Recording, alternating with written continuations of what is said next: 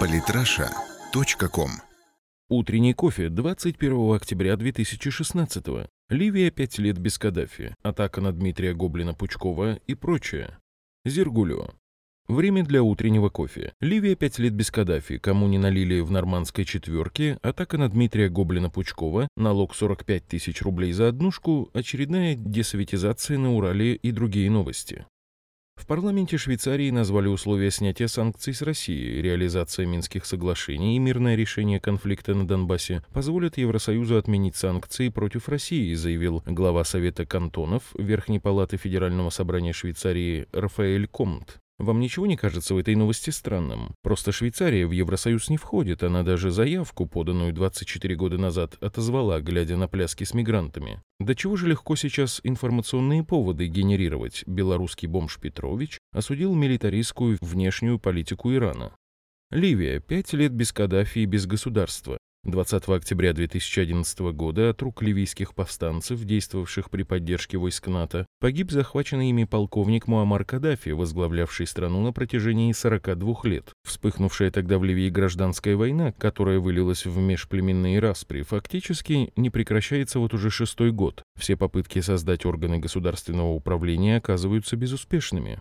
Экономика рухнула. На смену кризису пришел хаос, представляющий опасность для всего региона, и это стало результатом попытки западных держав насильно изменить политическое устройство североафриканской страны. Многие ли помнят о социальных гарантиях, которые предоставляла Ливия своим гражданам? Всего их было 16, сейчас они кажутся сказкой. И это без учета таких глобальных проектов, как Великая река, где они должны были превратить пустыню в оазис. Но теперь это все заносит песок. Помнится, Хиллари Клинтон так радостно смеялась над известием об убийстве Каддафи, лидера суверенного государства, не говоря уже о его семье, включая малолетних внуков. Да о чем мы? Вот же видео есть. Эта милая женщина имеет все шансы стать президентом США. Мир скоро ощутимо изменится, причем в худшую сторону. Как говорится в одноименной статье, Америка подходит к рубежу.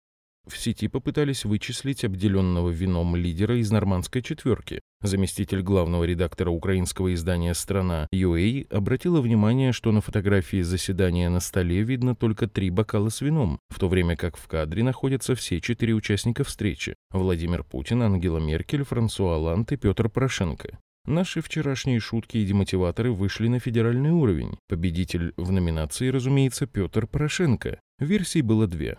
Он спрятал бокал в ногах, чтобы плеснуть чего-то своего из фляжки, ее тоже заметили. Бухает из подставки для салфеток.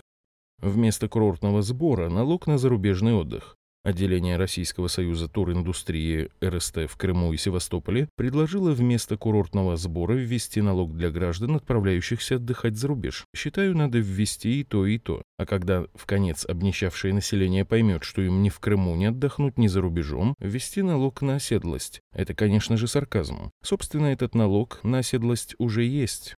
Жителей Тамбова порадовали новыми платежками по налогу на недвижимость. За обычную панельную двухкомнатную квартиру от 20 до 40 тысяч рублей. Согласитесь, изрядная прибавка в карман, пардон, в бюджет. Власти милостиво предоставили отсрочку по уплате, причем даже без процентов. Повезло. Ждем реализации этой замечательной налоговой инициативы в других регионах, а также новых предложений от банковского сектора кредит на налог на недвижимость. Можете и сами посчитать налог по-тамбовски. Полтора процента для недвижимости стоимостью от двух с половиной рублей. У нас в Екатеринбурге для однокомнатной квартиры за 3 миллиона это будет 45 тысяч рублей. На 13 тысяч больше средней зарплаты по области в 2016 году. Символично. Ну а москвичам привет. Конечно, хотя там, может, и занизят ставку. Уважаемые люди ведь живут. В Сербии появились две улицы в честь советских офицеров, маршала Толбухина и генерала Жданова. Россия ответила асимметрично. В Екатеринбурге началась подковерная работа над сносом памятника комсомолу Урала и переименованием проспекта Ленина.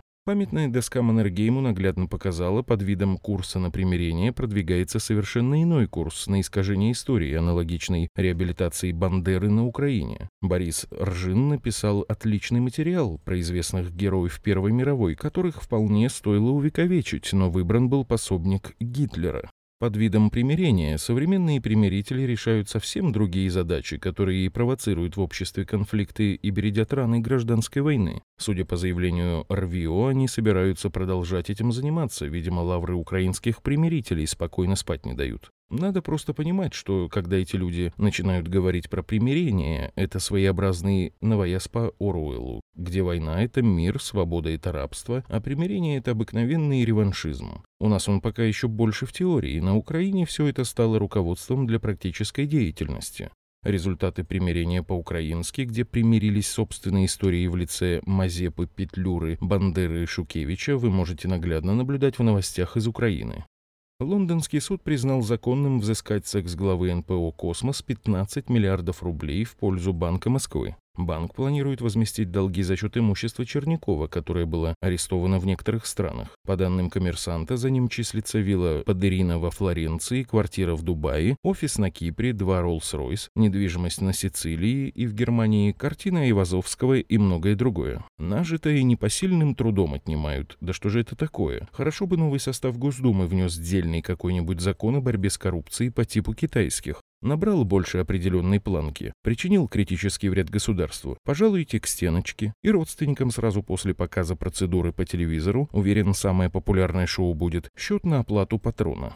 Госдума планирует подготовить к рассмотрению в период осенней сессии 217 законопроектов, что в два раза больше обычного. Не знаю, хорошо это или плохо, но страшно точно. Началась мощная информационная атака на старейший российский ресурс oper.ru и его бессменного руководителя Дмитрия Пучкова, известного в сети как Гоблин. В качестве флагмана выступила старая добрая лента ВРУ. Многие спрашивают, а за что такая честь, наезд на столь высоком уровне? Отвечаю, за независимость. Под независимостью я понимаю независимость от прозападных либералов и наших западных партнеров, подобравших под себя за последние годы практически все СМИ, от федеральных до региональных. Без шуток, все прочно сидят на финансово-договорном крючке, материалов на эту тему масса. Подобное наряду с твердой пророссийской позицией, понятно, не прощают. Где это видано, чтобы про СССР, Россию, США, геополитику, историю, мало того, что говорили правду, так еще и видных экспертов приглашали, доказывали свою правоту фактами и при этом ужас не предоставляли трибуны русофобам, нацистам и прочим почитаемым на Западе гражданам. Вот именно за это и давят. Ну как давят, пытаются. Но ясное дело, ничего у них не выгорит. На сегодня, пожалуй, все. Кстати, не увидел в лентах новостей про марсианский корабль, который куда-то пропал с радаров. У него название еще такое итальянское, типа «Фитучини». Кто в курсе, киньте в комменты ссылку, куда он подевался. Если выпуск понравился, прямо сейчас жмите лайк, репост здесь или вот по этой ссылке. Эти отметки, да еще ваши комментарии, единственное, что освещает сырой подвал автора со змеющимися по полу проржавевшими цепями. Подписывайтесь на наш канал в Телеграм. Самые интересные статьи о политике и не только. Читайте и слушайте каждый день на сайте polytrasha.com.